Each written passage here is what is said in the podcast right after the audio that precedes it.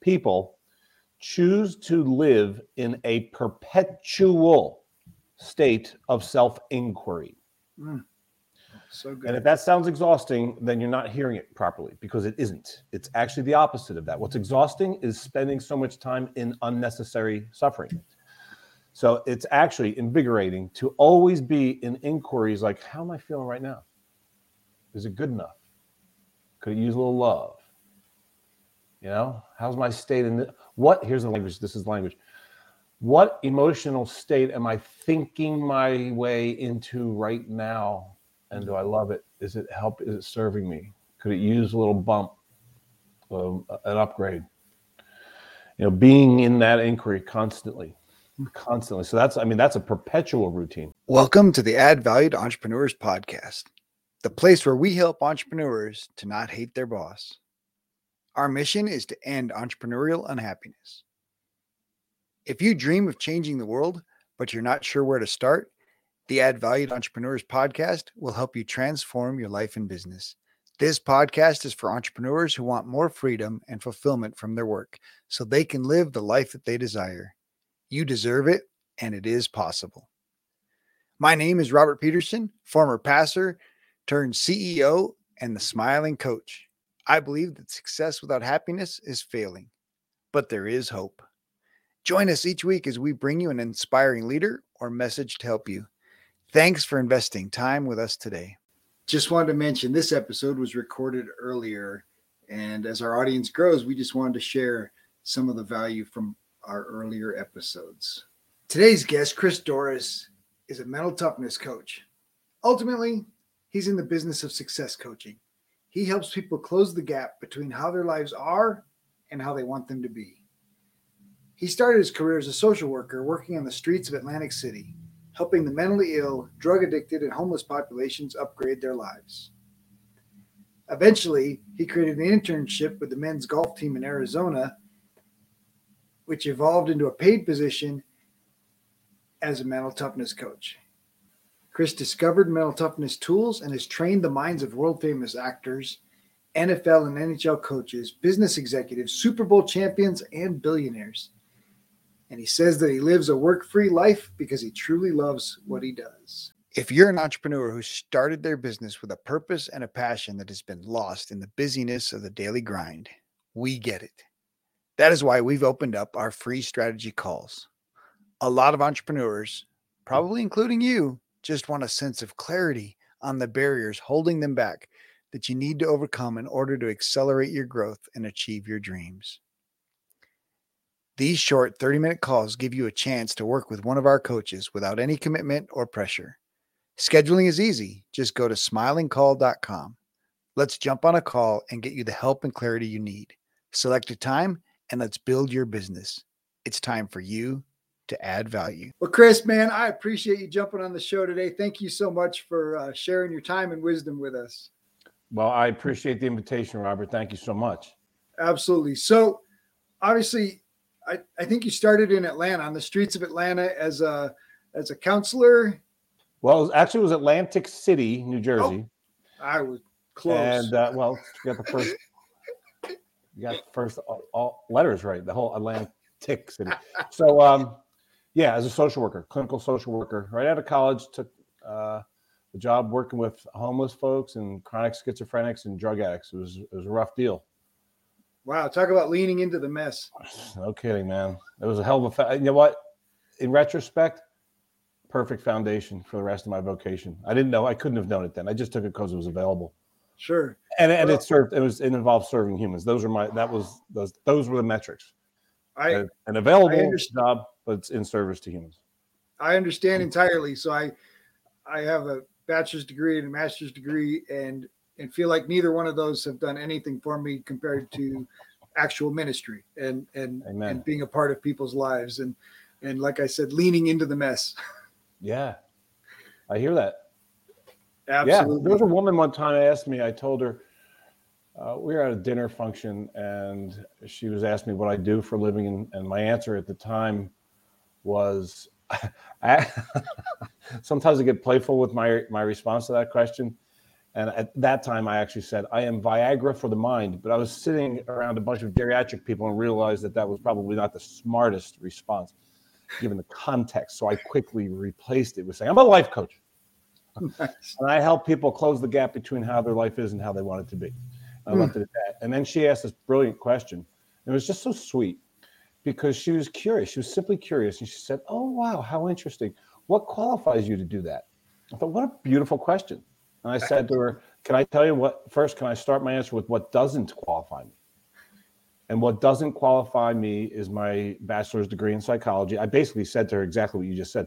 What doesn't qualify me is my master's degree in counseling psychology. What doesn't qualify me or you know, having being an author and a speaker and having a podcast and all that. What doesn't qualify me, you know, are you know, all the jillions of personal development books that I've read. What doesn't qualify me are all the countless personal development workshops and retreats that I've attended around the globe.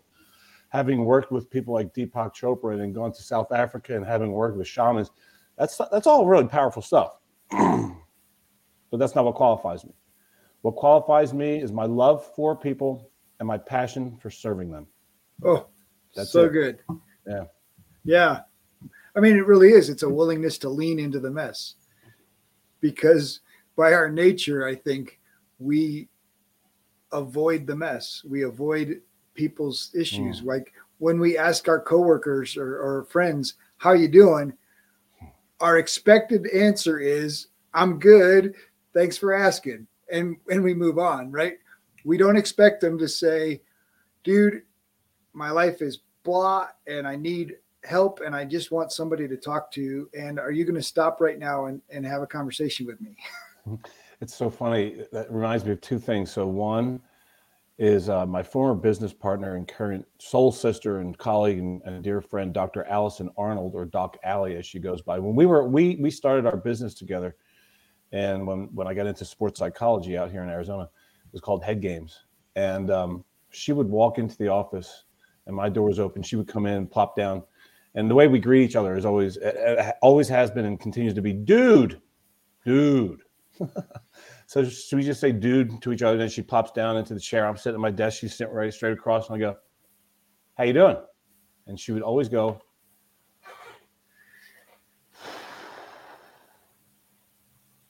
"How am I doing?" Like I'd asked her, "What's the meaning of life?"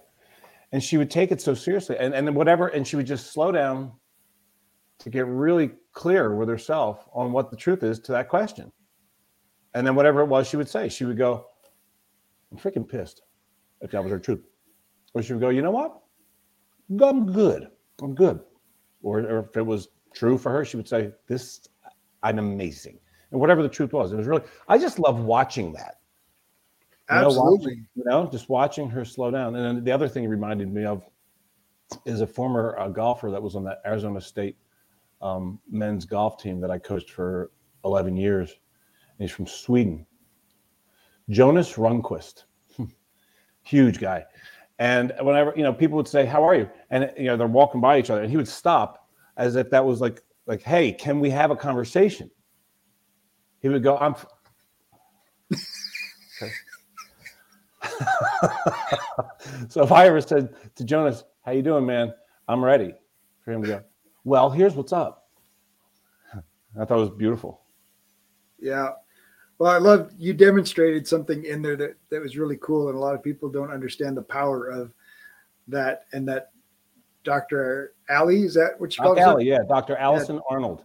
Yeah. So when, when she sat back in the chair and did that, that physiological sigh Yeah, yeah. is so powerful Just for- just She for does it. resetting, resetting herself and, and really exploring what you're really experiencing inside. And like you said, one of those things you just, you just don't learn. Somebody has to teach you the power of that.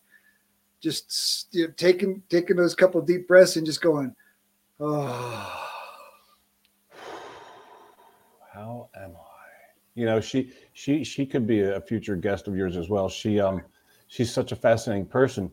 She has traveled the planet. You know, she studied, she lived in monasteries in with the monks in Nepal. Ooh. And then she did it again in Thailand. nice. and then you know, and then she went to spend two weeks in silence to integrate it all at um, at a retreat center in California, at Jack Kornfield Retreats, Wow. Fire, whatever I can't remember what it's called, but that, that's that, yeah. So, Streets of Atlantic City as a social worker, golf coach, mental coach in Arizona, to to starting starting your own company, serving, you know, anybody that needs their brain rewired.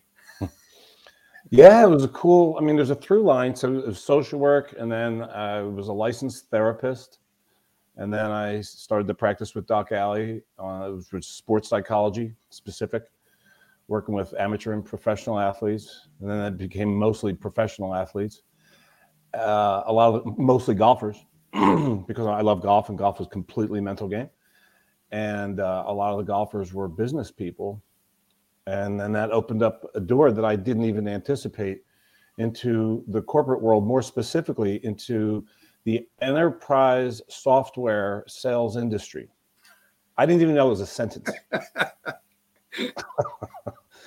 it's just selling huge packages of software to big companies. So I'm helping these people now. 90% of my work is helping uh, salespeople and sales team leaders strengthen.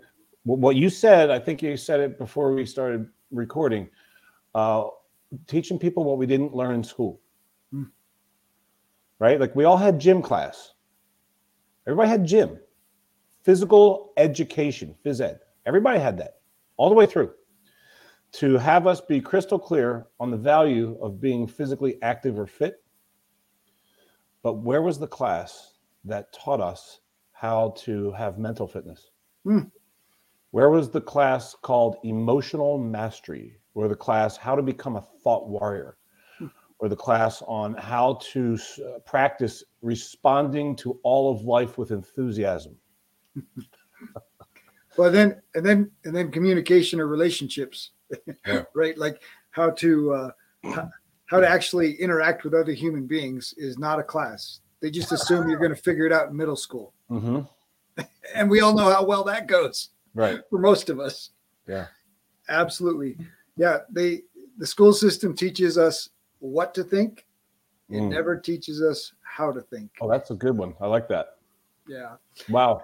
And and it's disappointing to, That's really good. I'm stealing that. To you you got it. It's yours. Thank you. Yeah, the, and then that emotional state, right? State management should be a class. Like 100%. yeah, 100% because what you know what we learn we don't learn it in a class but we learn it in life is how to be victim to circumstance how to permit the outer world to govern the inner world so the mantra for that is the outer world is a reflection of the inner world so whatever i've got going on in my life is the result the direct result of what i've got going on in my mind if i have chaos in my life it's because i have chaotic thinking if i have abundance in my life it's because i have abundant thinking if i have both it's because i have both which is probably true for most of us so good. Yes, we uh, we, today especially, I think we want to be victims of our circumstances. We want to be we, we want to be effects instead of causes. Well, there's a story that I tell about how we we all learn to be victims, how to permit the outer world to govern the inner world, and, and it's very sneaky. Here's a good story for it. Pardon me. Little girl comes home from school and she's all smiles, and her mom says to her, "Oh, honey, look at you! You're wow, you're so happy. I love it. Uh, what what happened? Did you make a new friend at school today?" And the little girl says, Mm-mm, "No, mommy, there there weren't any new students today." Mom says, "Okay, so what? Why are you so? You got cupcakes at recess." And the little girl said, Mm-mm. "Well, you didn't have cupcakes today, mommy." And the mom says, "Okay, so what is it? What is it? Why are you so? Ha- you got a sticker on your spelling quiz." Little girl says, "We didn't have a spelling quiz." So here, here's a loving exchange between this precious little girl and the most influential person in the universe to her, her mommy. And embedded within the inquiry, right, the dialogue, is a disastrous lesson that the mother has no idea she's teaching and the little girl has no idea she's learning. And you know what it is Absolutely. that there's no such thing as causeless joy. That's we have to wait for some event outside of us to occur in order to occupy the high grade states like joy, enthusiasm, serenity, gratitude. Right? We, we, we let, we wait. So, one of my favorite mantras is create the state, don't wait. Don't wait for anything. Don't wait for anything to happen. Well, that's why I have this. So, this, this uh, sweatshirt is, is, a, is an, an expression of that. so, this stands for best damn day of my life. And I mean that.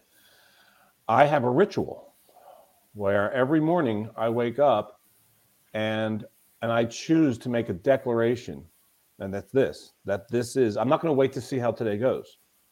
I'm starting it with the decision. This is the best damn day of my life, and I bring that vibe out into it, Mm.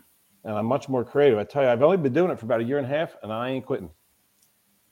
That's awesome. No, it's so good. There's so many things in in the story that you shared with the little girl. Yeah. Obviously, you know, parents do we do these things unintentionally, right? Um, I think one of the setting limiting beliefs for our kids happens so easily, and it's it's the parents' protective mode. Certainly, entrepreneurs that are listening to this know that same mode happens to them. You know, oh, you shouldn't start a business. That's that's too risky, right? It's your friends and your family giving putting their limiting beliefs on on you based on some sense of security Mm-hmm. that isn't true. Um, I Amen. one of the lessons that I learned as a parent was that the language I use, you know, telling my kids we can't afford that toy, Oh, rather than saying that toy is not in our budget, right? And and explaining to our kids how our finances work and our financial choices work. The toy has nothing to do with poverty or lack of money. The not choosing the toy just doesn't fit the, the circumstances. And and we failed to educate our kids a about the importance of a budget, b about the importance of our financial choices, and c that we live in a world of abundance, not Mhm. lack. yeah. And all of those things get communicated by making this the quick excuse, right? And that's all it is. It's a quick response to say, I don't want to buy you that toy. Right. And, and, and we choose to say something else that programs a completely different result. Yeah, yeah, yeah, man. Uh, so I, I, yeah, I talk about that phrase a lot in my coaching and my speaking. The whole, it's, uh, I, it's never true. Right. I love what you're saying. It's like you know, it's just an, it's a learned response, and it's pu- purely based in scarcity thinking, which is complete nonsense and not, uh, it's not reality. It's an, inter- it's a low grade interpretation of it, and yeah, and it's a powerful lesson. Yeah, my family, that was a very, very frequently uttered phrase in my family. I can't afford it. And I learned a lot of limiting beliefs about money that I'm still unlearning. Me too. Yeah. Well, it, it, yeah, it, it's the work, right? That's the work is replacing what I've learned. What, Well, was the- hammered the- home. What was hammered home. The, the phrase "I can't afford it" is never true. It's never true. It's it's one of two things. I think it means uh, one, uh, this thing isn't really that important to me, and I'm just not saying that. Or I think even more frequently or more often, it really translates into uh, I don't believe that I am resourceful enough to go create the resource for that. Oh, so good. Yes. Yeah. Absolutely. I told myself a million times, these are two of my former coaches, and their names uh, this is Steve Hardison over here, and this is Steve Chandler over here. And Hardison actually coaches Chandler. I worked with both of them.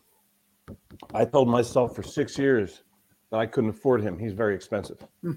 They're both, I mean, these are hot, these are like two of the master coaches of planet Earth. And I told myself for six years, I'd love to work with Steve Harris, but I sure can't afford that. And I said at one time, one time, I remember exactly where I was. I was driving for some reason. I was in downtown Central Phoenix. I was at a corner of Thomas and Seventh, which is just weird. But it was, and it's not weird at all. It's actually it's cool because it's one of those moments in life that etch, you know, into your memory. And I said, God, I'm never saying that again. Oh, And then, and then I went and did what it took to, to create the uh, entrance fee. nice.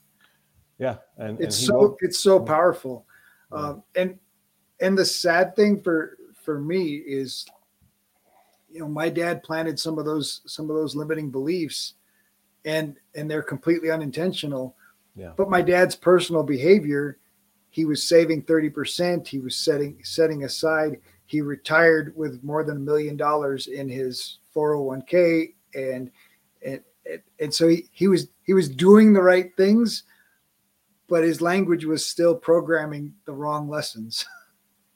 It's, it's it's so sneaky. I love that story about the little girl. We're learning limiting beliefs even through in the middle of a loving exchange or dialogue. And without the education, right, that we're talking about, without the classes on how to even examine that, like how how to have like fear be a trigger, like have the emo- low grade emotions be an alarm clock, right, to alert us to go, oh, check your thoughts right now. Mm. What, what, are you, are- what are you believing right now that's not true? That's having you feel so poor. That's the practice. so know? much power. Yeah. yeah, we're we're taught to either on one hand bottle up the emotions, right, or or or hide the emotion, right? Try to change it, right? Anger's bad. You can't experience anger. If you're a man, you can't experience sadness and cry. right, Right. Um, so you bottle those up and you and you you you cram them down and ignore them rather than saying, what is this? What is this emotion telling me, and how can I experience it to its fullest? And how can Mm. I express it in a healthy way that that serves me, rather than bottle it up and hide it because we don't want to put and and we end up putting on these facades that that don't allow us to be our authentic self because we're told no one wants to see your authentic self. yeah. And then, and then top that off with even more, which is um, I really believe that we spend an enormous amount of time in unnecessary suffering. Hmm, absolutely. right? Like, yeah, it's one thing that we've learned that we shouldn't that we're, we're that we're inadequate. So I don't want to admit that or mm-hmm. express it. Uh, but then on top of that, it's like, well, uh, is it even necessary in the first place? Like, so much of our suffering is due to just crappy thinking. Like, really, really has nothing to do with reality. It's just our low grade interpretations of it. I love sadness. I think sadness is sweet. I don't only ever. I don't only want sadness, of course, but I love the contrast that it brings to joy. So sadness is a beautiful thing. Suffering, not so much. you Well, know? and I think as a culture we celebrate suffering, right? We we celebrate. I, I think we celebrate mediocrity. I think we celebrate suffering, and and there are people who are content in their misery, right? Mm. Their their misery becomes the the the thing inside them that they value the most. It's And so they can't let it go and they can't get out of it because they feel like that's the thing that gets me all the attention. So you know, um, one of my favorite teachers from history. His name is Alan Watts, and my favorite phrase or quote of his is, "Each of us is an aperture through which the universe observes itself. Only the game that we're playing is to not know that." And then he goes on to talk about the ultimate game of hide and seek. And now this isn't like like we're not being conspiracists here. We're not like saying that you know as humans we're just this bunch of whack jobs. this is the human experience. We get to free ourselves from the conditioning of our past that would have us unnecessarily settle, struggle, or worse, suffer. But most of us haven't learned the how, hmm. like the mechanics of how to free ourselves from the conditioning of our past that would have me experience reality problematically as opposed to opportunistically and enthusiastically. Hmm. And that's So the work. And that's the work. And the work is fun. The work is exhilarating by paying attention to my moods. You know, m- m- the most fundamental practice in mental mastery training is I call it catch, own, and replace.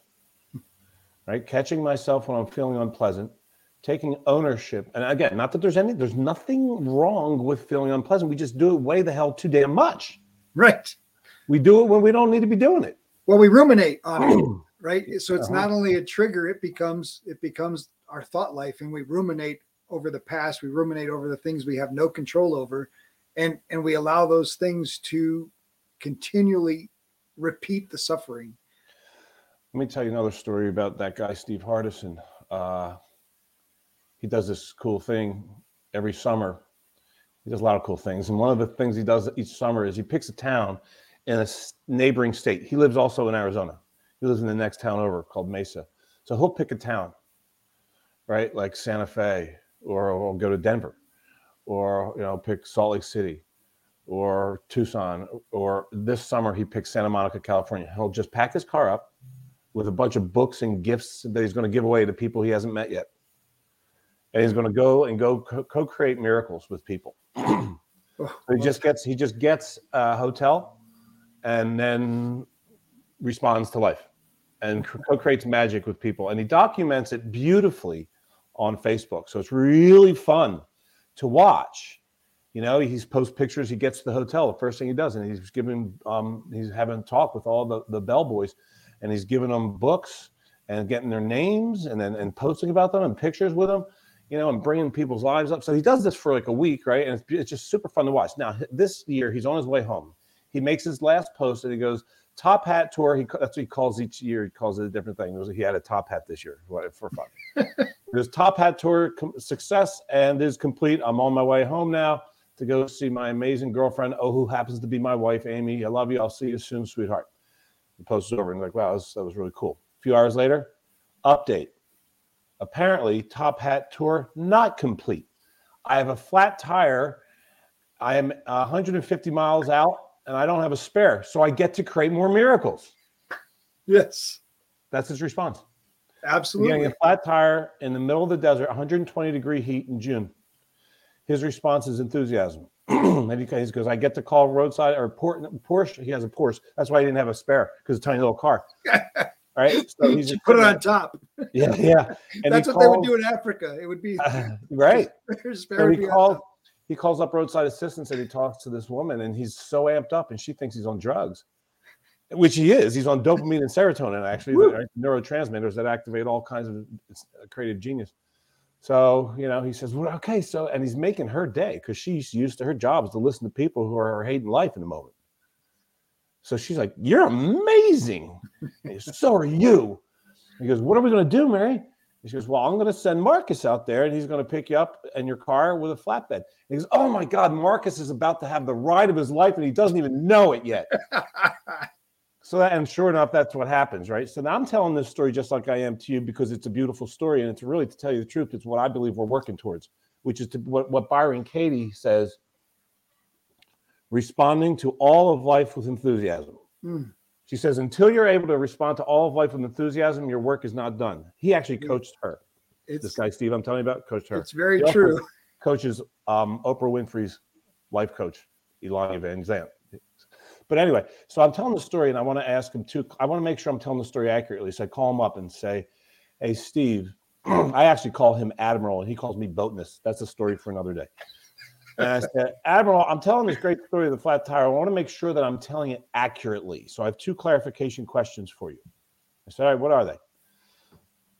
Clar- clarification question number one How long did it take once you became aware of the fact that you are getting a flat tire in the middle of the 120 degree desert with no spare uh, before you became enthusiastic? And he said, zero seconds, as if I had asked an insulting question.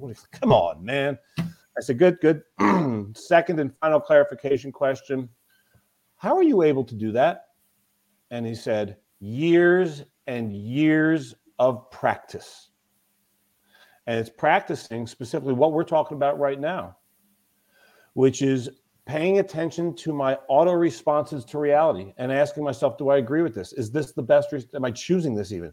Is this having me be amazing? Is this having me be powerful? Is it having me feel good? Is it having me be constructive or creative? And if it's not, upgrade the hell out of it. So practice, practice, practice, practice. So, you know, scientists say that we complain on average once every 11 seconds and that most of those complaints are like 99.9% of them are silently occurring in our minds. Hmm. and go get get away right without being caught. So my invitation to your audience is to start the practice of really heightening your awareness to the frequency with which you complain. Tiny little complaints tiny little complaints whatever all the little ones throughout the day. Like you know like i play with this thing all the time. I always play with the pens and then like it snaps off. Like oh man that's a complaint like, wh- why am why? Who cares? right. But so my, why is my auto response? Oh man. So so pay attention. Get the reps in. So pay attention to the frequency and see how many of those complaints you can catch and rewire your brain, reprogram yourself so that you become your default response is the way it was before you were educated to experience reality problematically and re- create some expression of gratitude or some enthusiastic response as a replacement and get in thousands and thousands of those repeti- repetitions. So ultimately, your automatic default response to reality is at worst curiosity. You come out of the mall and your car is stolen. You go, huh, did not see that coming. I wonder what I'll create from this. Uh, yeah, that's so good. And that takes you back to the little girl, right? Because she was experiencing causeless joy. Yeah. And I think Yeah. I I literally just made a post right before we we got on and talked about choosing joy, right? This is a time where a lot of people this time of year, you know, can experience great joy, but there are people that experience sorrow. I saw that post. I saw it on LinkedIn. What if you asked yourself, right? Ask the question, allow yourself to experience just five more minutes of joy. And if you can experience just five more minutes of joy, why not more? Why- Yeah. Why not? Why not more? Right. not? And and I think, you know, scripture, Jesus talks about, you know, be like the little children. And I think that's one of those examples of be like the little children. Allow yourself to experience life without all the outside influence, right? And and experience joy the way you were created to experience it.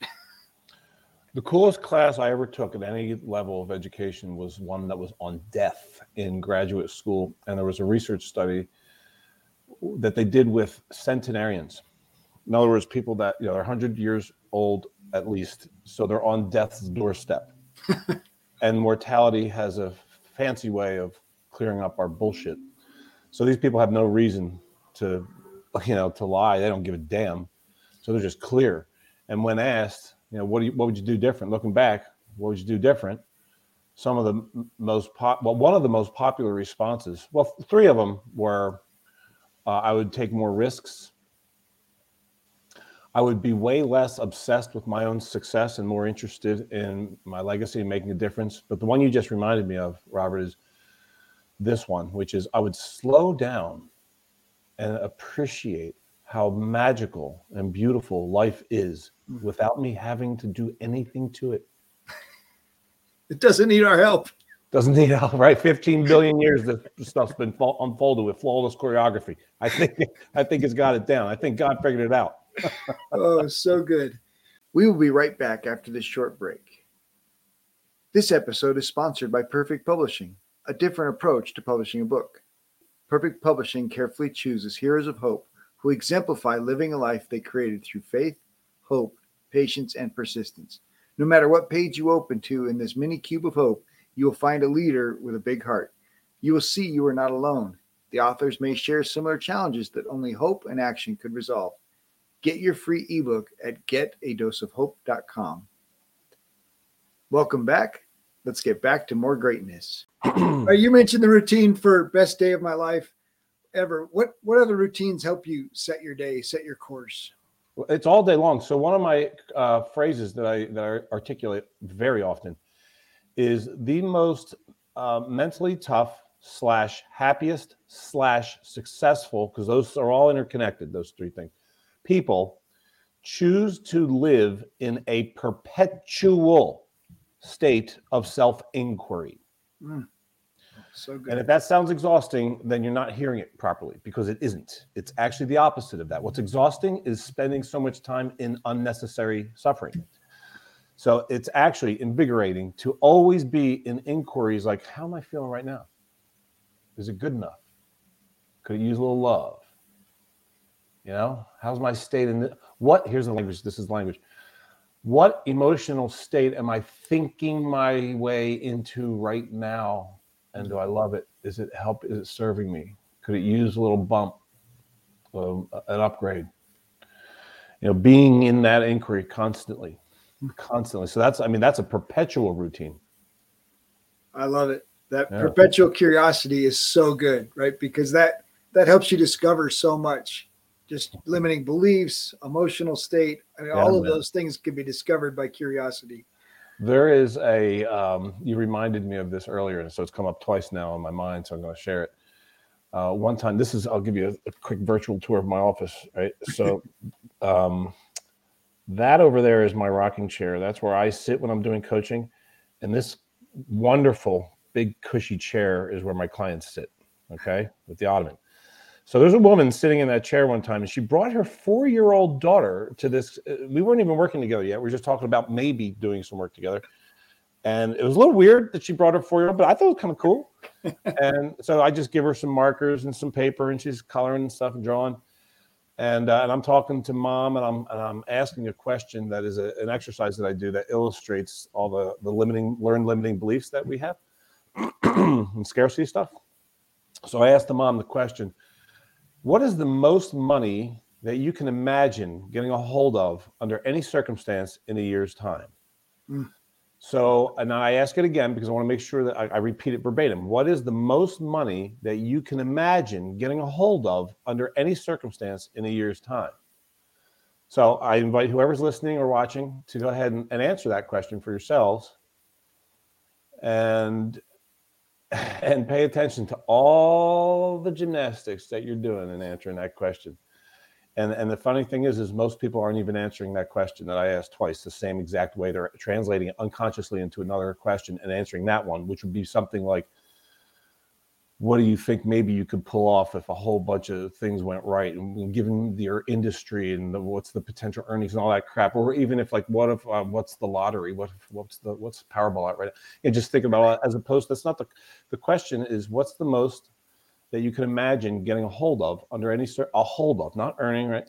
Getting a hold of under any circumstance in a year's time. The little girl, there's actually only one uh, real accurate response to that question, and almost no one, no adult ever comes up with it. But this little girl did. She wasn't even looking up. She's coloring on her paper. After I asked the question a second time, she just goes, "All of it." And then she's like, "No, you don't need to hire this guy. I'm your coach." right? She hasn't. She has yet to be educated about scarcity and money. Miseducated. Right. Right. Yeah. Right. Educated. Right. Uh, man, so powerful.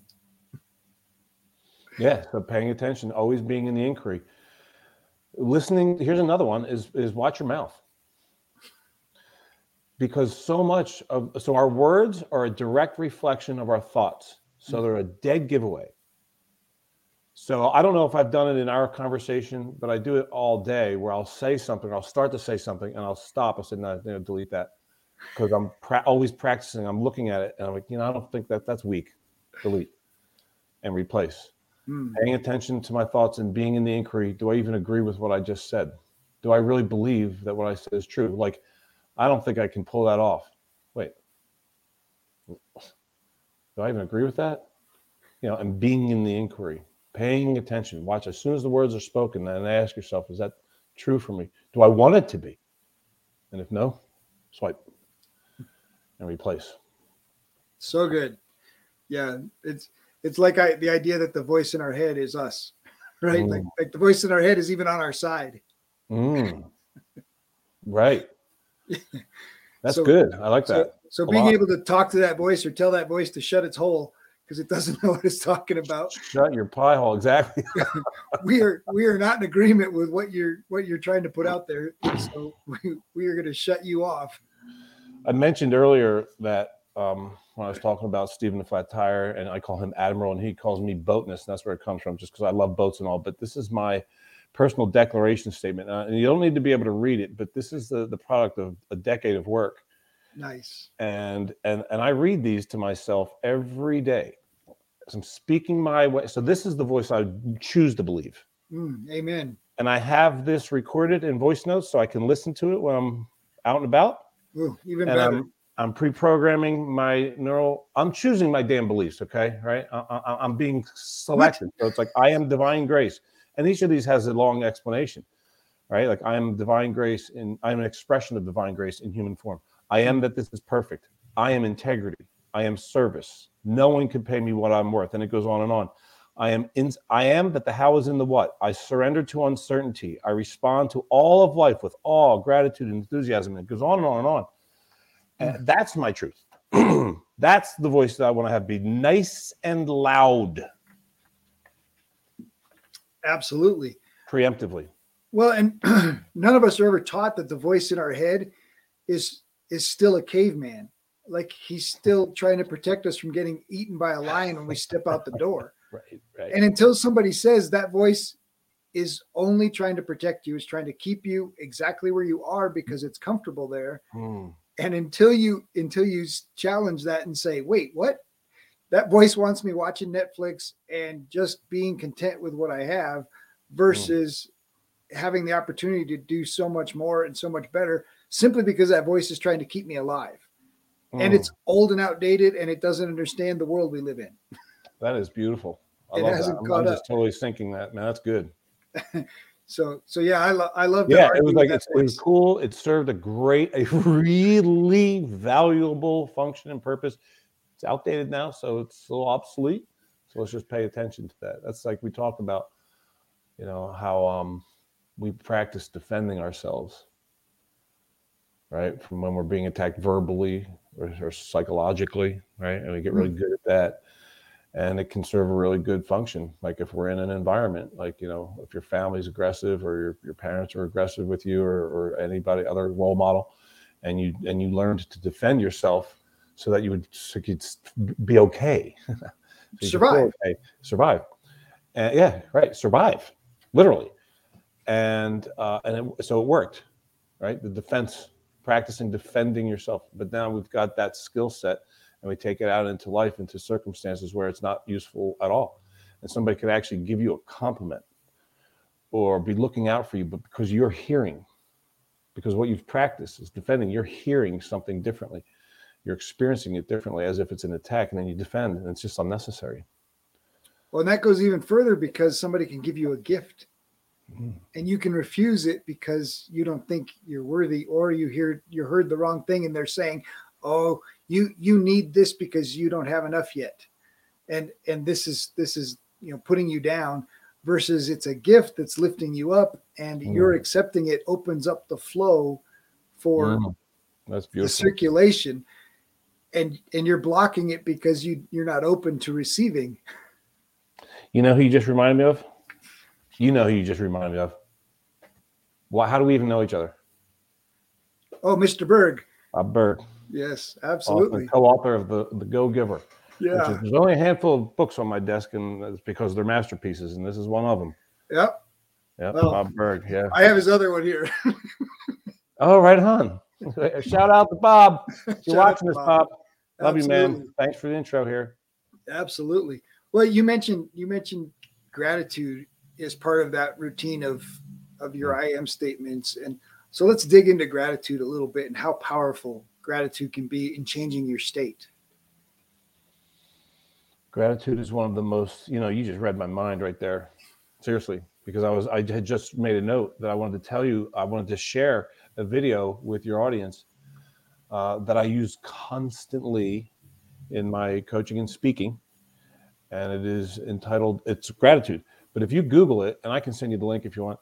Yeah, uh, absolutely. gratitude, if you just Google gratitude HD, it'll come up and it's a six and a half minute long video that was, uh, it's a film a short film created by a genius short film creator whose name is Louis Schwartzberg, who I got to meet recently and give a big hug to and tell him how grateful I am for his gratitude video.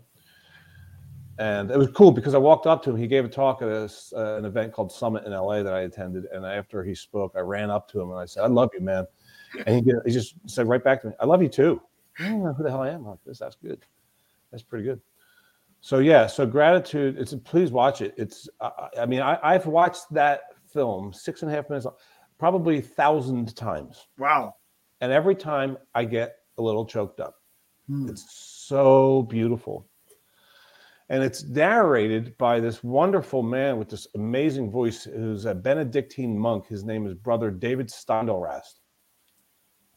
Perfect voice for this And, and and really the message is that we always have access in every moment of our lives to endless gratitude. Hmm. I had a podcast myself that just went live 47 minutes ago. yep, with a guy named Kellan Fluckiger. He's the guest. He died. And then he came back to life. And he had this unbelievable experience that he cannot even talk about without weeping. So he's weeping. I was weeping this morning watching the replay of the interview in the moment when he's talking about when he came back, when they resuscitated him or revived him, whatever. And he said he met God. And he's weeping. And he said, It is unspeakable gratitude. That those are the words that he used to describe that experience. And he's weeping. it's so beautiful. So we have access to gratitude in every moment. gratitude releases chemicals. You know, we have an internal pharmacy. Mm, I- yeah, I, absolutely. a lot of, I have a lot. I spent a lot of time working with people who are um, diagnosed with and experiencing depression on varying levels. And I'm of the firm belief that we are highly underactivating our internal pharmacy and relying on uh, synthetic pharmaceuticals to control our states. Uh, I would never advise anybody that is taking antidepressants to just stop. But what I would advise everyone who experiences any level of depression is to start taking gratitude pills a lot. You can't OD on that, Mm, right? And start and, and start activating, you know, dopamine and serotonin, maybe even some oxytocin. You know, these are the neurotransmitters that are the on switches for joy and intelligence. The on switches for all creative genius, for intelligent centers of the brain. So let's practice being so so I mentioned I don't know if I mentioned it. Yeah, I did. Of course I did. Complaining. Get really good at catching yourself complaining and then the next step is totally replace the complaint with an authentic expression and that's an important word in there a, an authentic not a fake an authentic expression of gratitude for the thing you were just complaining about mm, so good. right? Like my my refrigerator broke, and steaks are all spoiled and stuff in from the freezer, and uh, and my instant response is a whole bunch of f bombs, like carpet bomb, and then I catch myself, right? And then as fast as I can, I want to catch myself. There, I go, mm, this isn't who I want to be, and this is not how I want to be. So I replaced it with a, a neutralizer mantra, which is called "Ain't bad, just is." This ain't bad, just is. Shakespeare said that. Nothing good or bad happens until you think it so. That's Oh. powerful. Nothing good, it just is until you put it great, sucks. and you do that.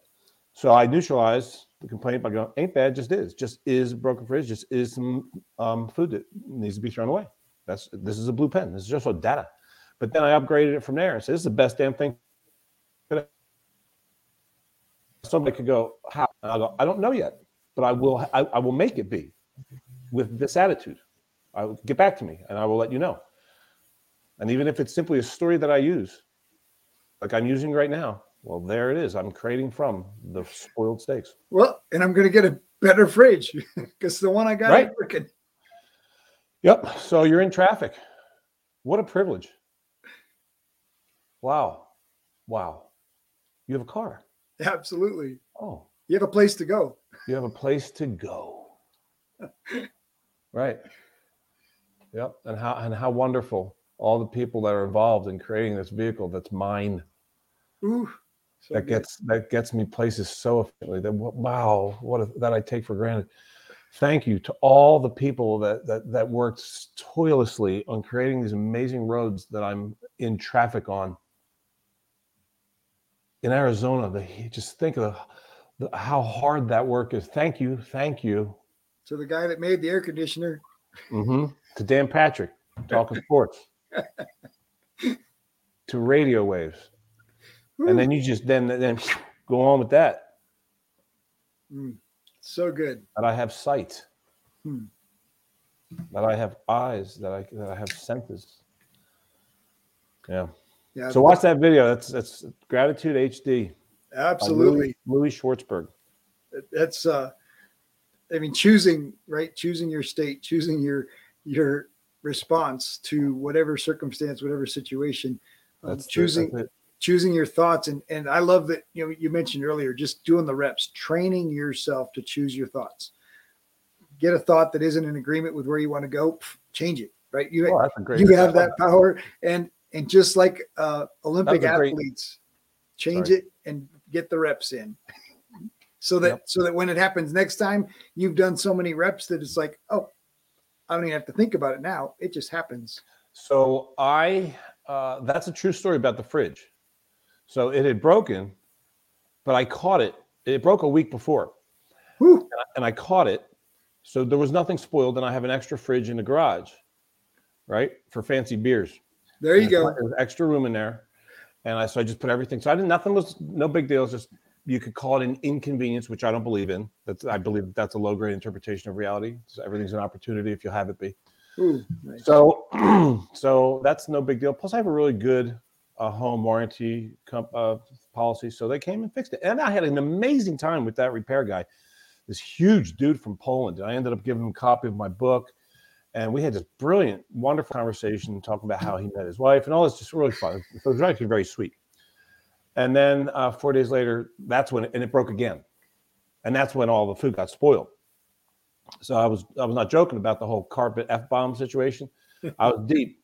I was deep into my complaint. I was being a super victim, mega victim. I was doing it good, and then hmm. and it took me about ten seconds to get to ain't bad just is. And you know what? I'm pretty psyched about that nice because that would have taken me ten days back in the day. Ooh. yep Right? been there So I'm, I'm happy with ten seconds.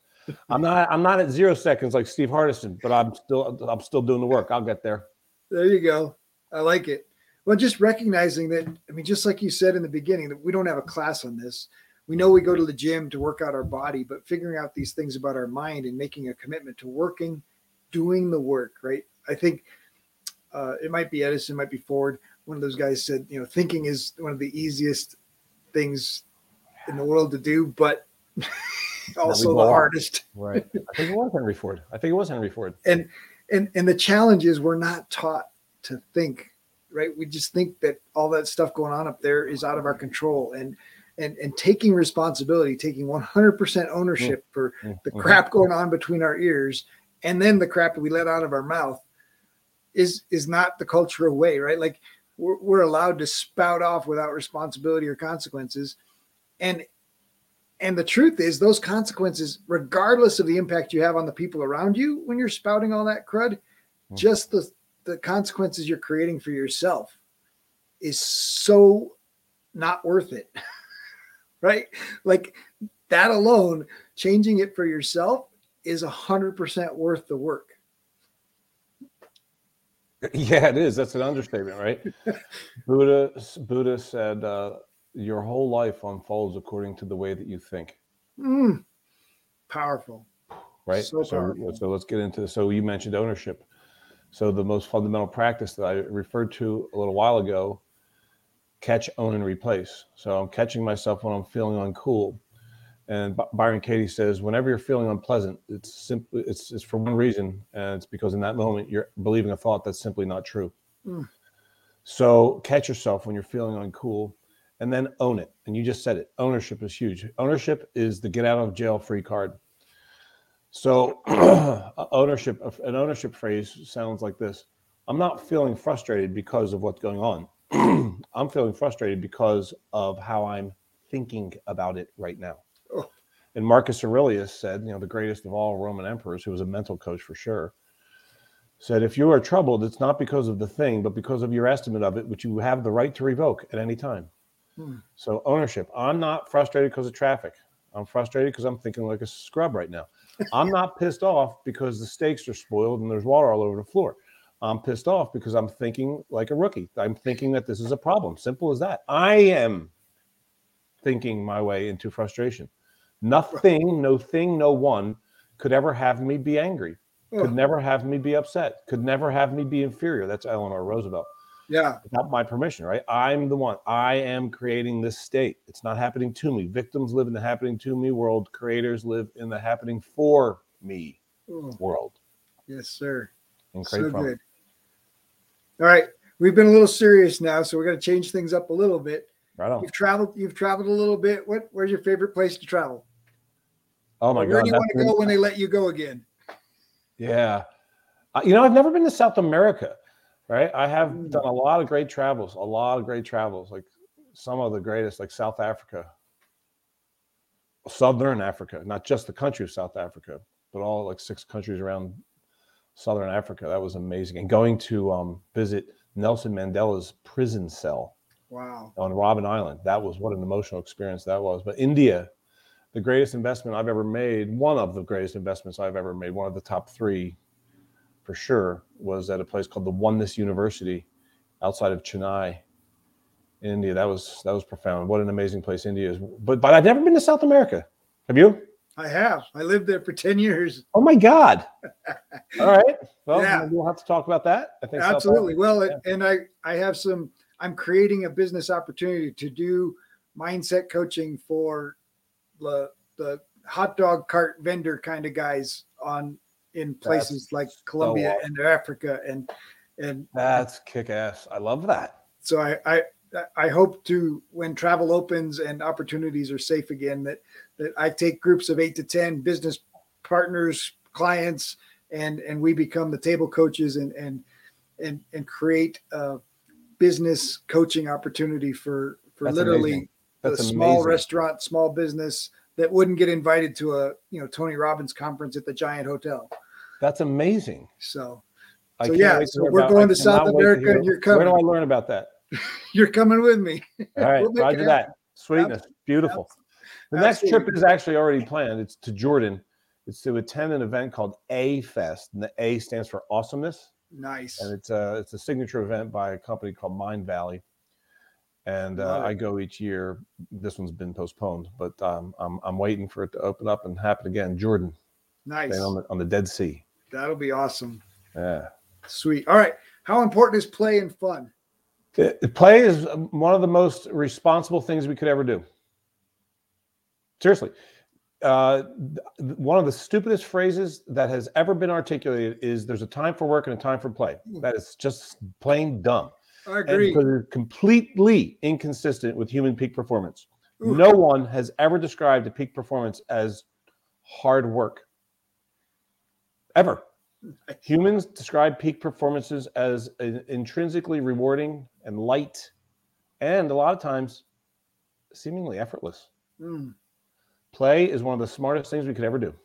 love it. Love it. That's uh that's fantastic. So, so besides golf, what's your favorite way to play? Fishing, deep sea fishing. Oh, I love getting out on the ocean and slaying some sea beasts. Nice. Yeah. That's that's one that's still on my list. really?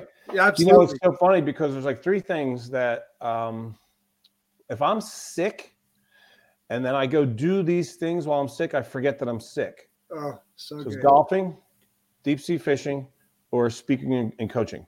Oh, yeah. I feel that way about things that go coaching. I definitely feel that way about scuba diving. So I get it. Mm. Yeah. Nice. Love love scuba diving. And Scuba so diving good. is amazing. I've only gone twice, but both times were very miraculous. It's Oh yeah. so it's a whole new world. So great, a whole new world, Yeah. and it ain't ours. We're visitors. We don't know much about it for sure. Yeah. So what inspires you? Hmm. Wow, what a good question. People inspire me. Love, potential, the ability to free ourselves from the conditioning of our past so that we can experience reality as it is in all of its infinite splendor. Hmm. Nice. So good. Good, you know what? People that are super articulate, I find that very inspiring. People who've mastered language, it's beautiful. I Absolutely. and great storytelling. That's beautiful.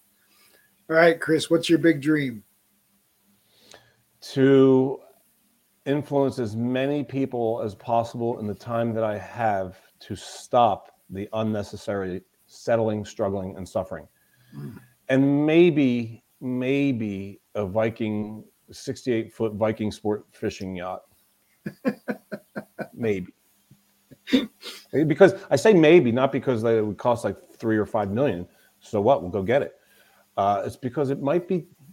I like to travel light through life, so maybe it's a better idea to just charter them once in a while.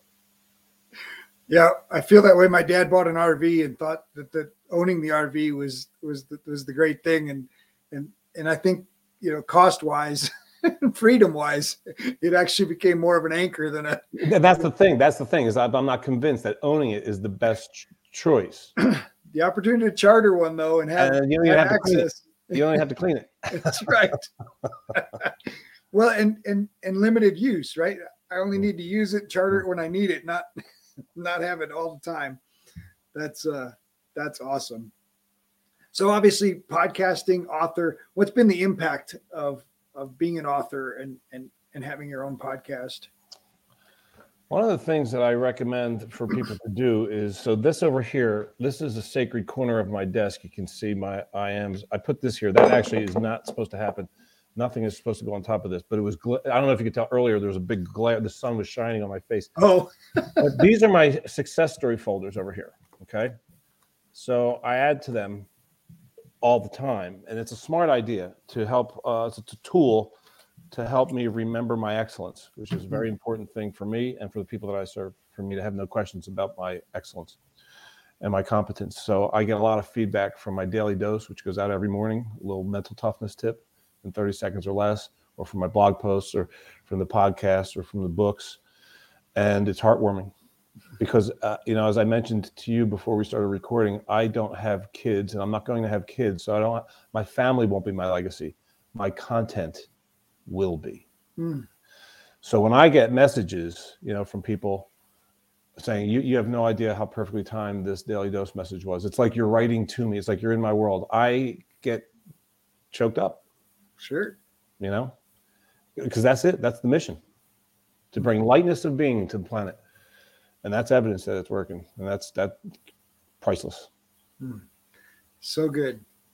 Yeah, the value of keeping a folder, right? Even if it's a digital folder on your digital drive, and every review or every hmm. compliment or every every encouraging note you get from somebody, save that sucker for the day when for the day when that one client calls and says, You're an asshole. Right. And you're like, wait, no, I got the hundred people that said no, I'm not.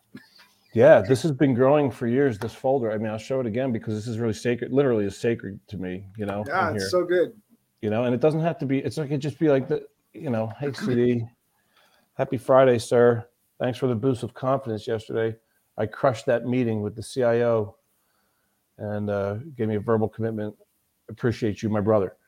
Nice. That's beautiful. That's beautiful. Absolutely. Then there's one in it. here from the, uh, and then there's one in here from the the, the CFO of Apple, who called me a wizard. That's pretty good. That one made it. That's a That good made it. one. That that made it.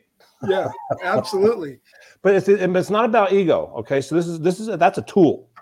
Absolutely. Okay, because our conditioning of our past would have us play small, and the world doesn't need that from us. Well, and and the world the world would have us play small. Yeah. The world would beat you up if you let it. Like the world around us is designed to to crush you like a bug and tell you if you don't buy this thing or you don't have this thing or you need this thing this shiny object to make you better or make you worthwhile or if you're not in our program you're you're not worth anything Mm. if you're not doing Mm. this thing right the way we do it then you're you're not yeah so you we need it you need you need to be able to have that that encouragement that pat on the back that that hey your thing helped me like that that's so good david Oh. uh david goggins called it his cookie jar right like he's putting those little notes in his cookie jar and you know that Mm. guy's a beast Right.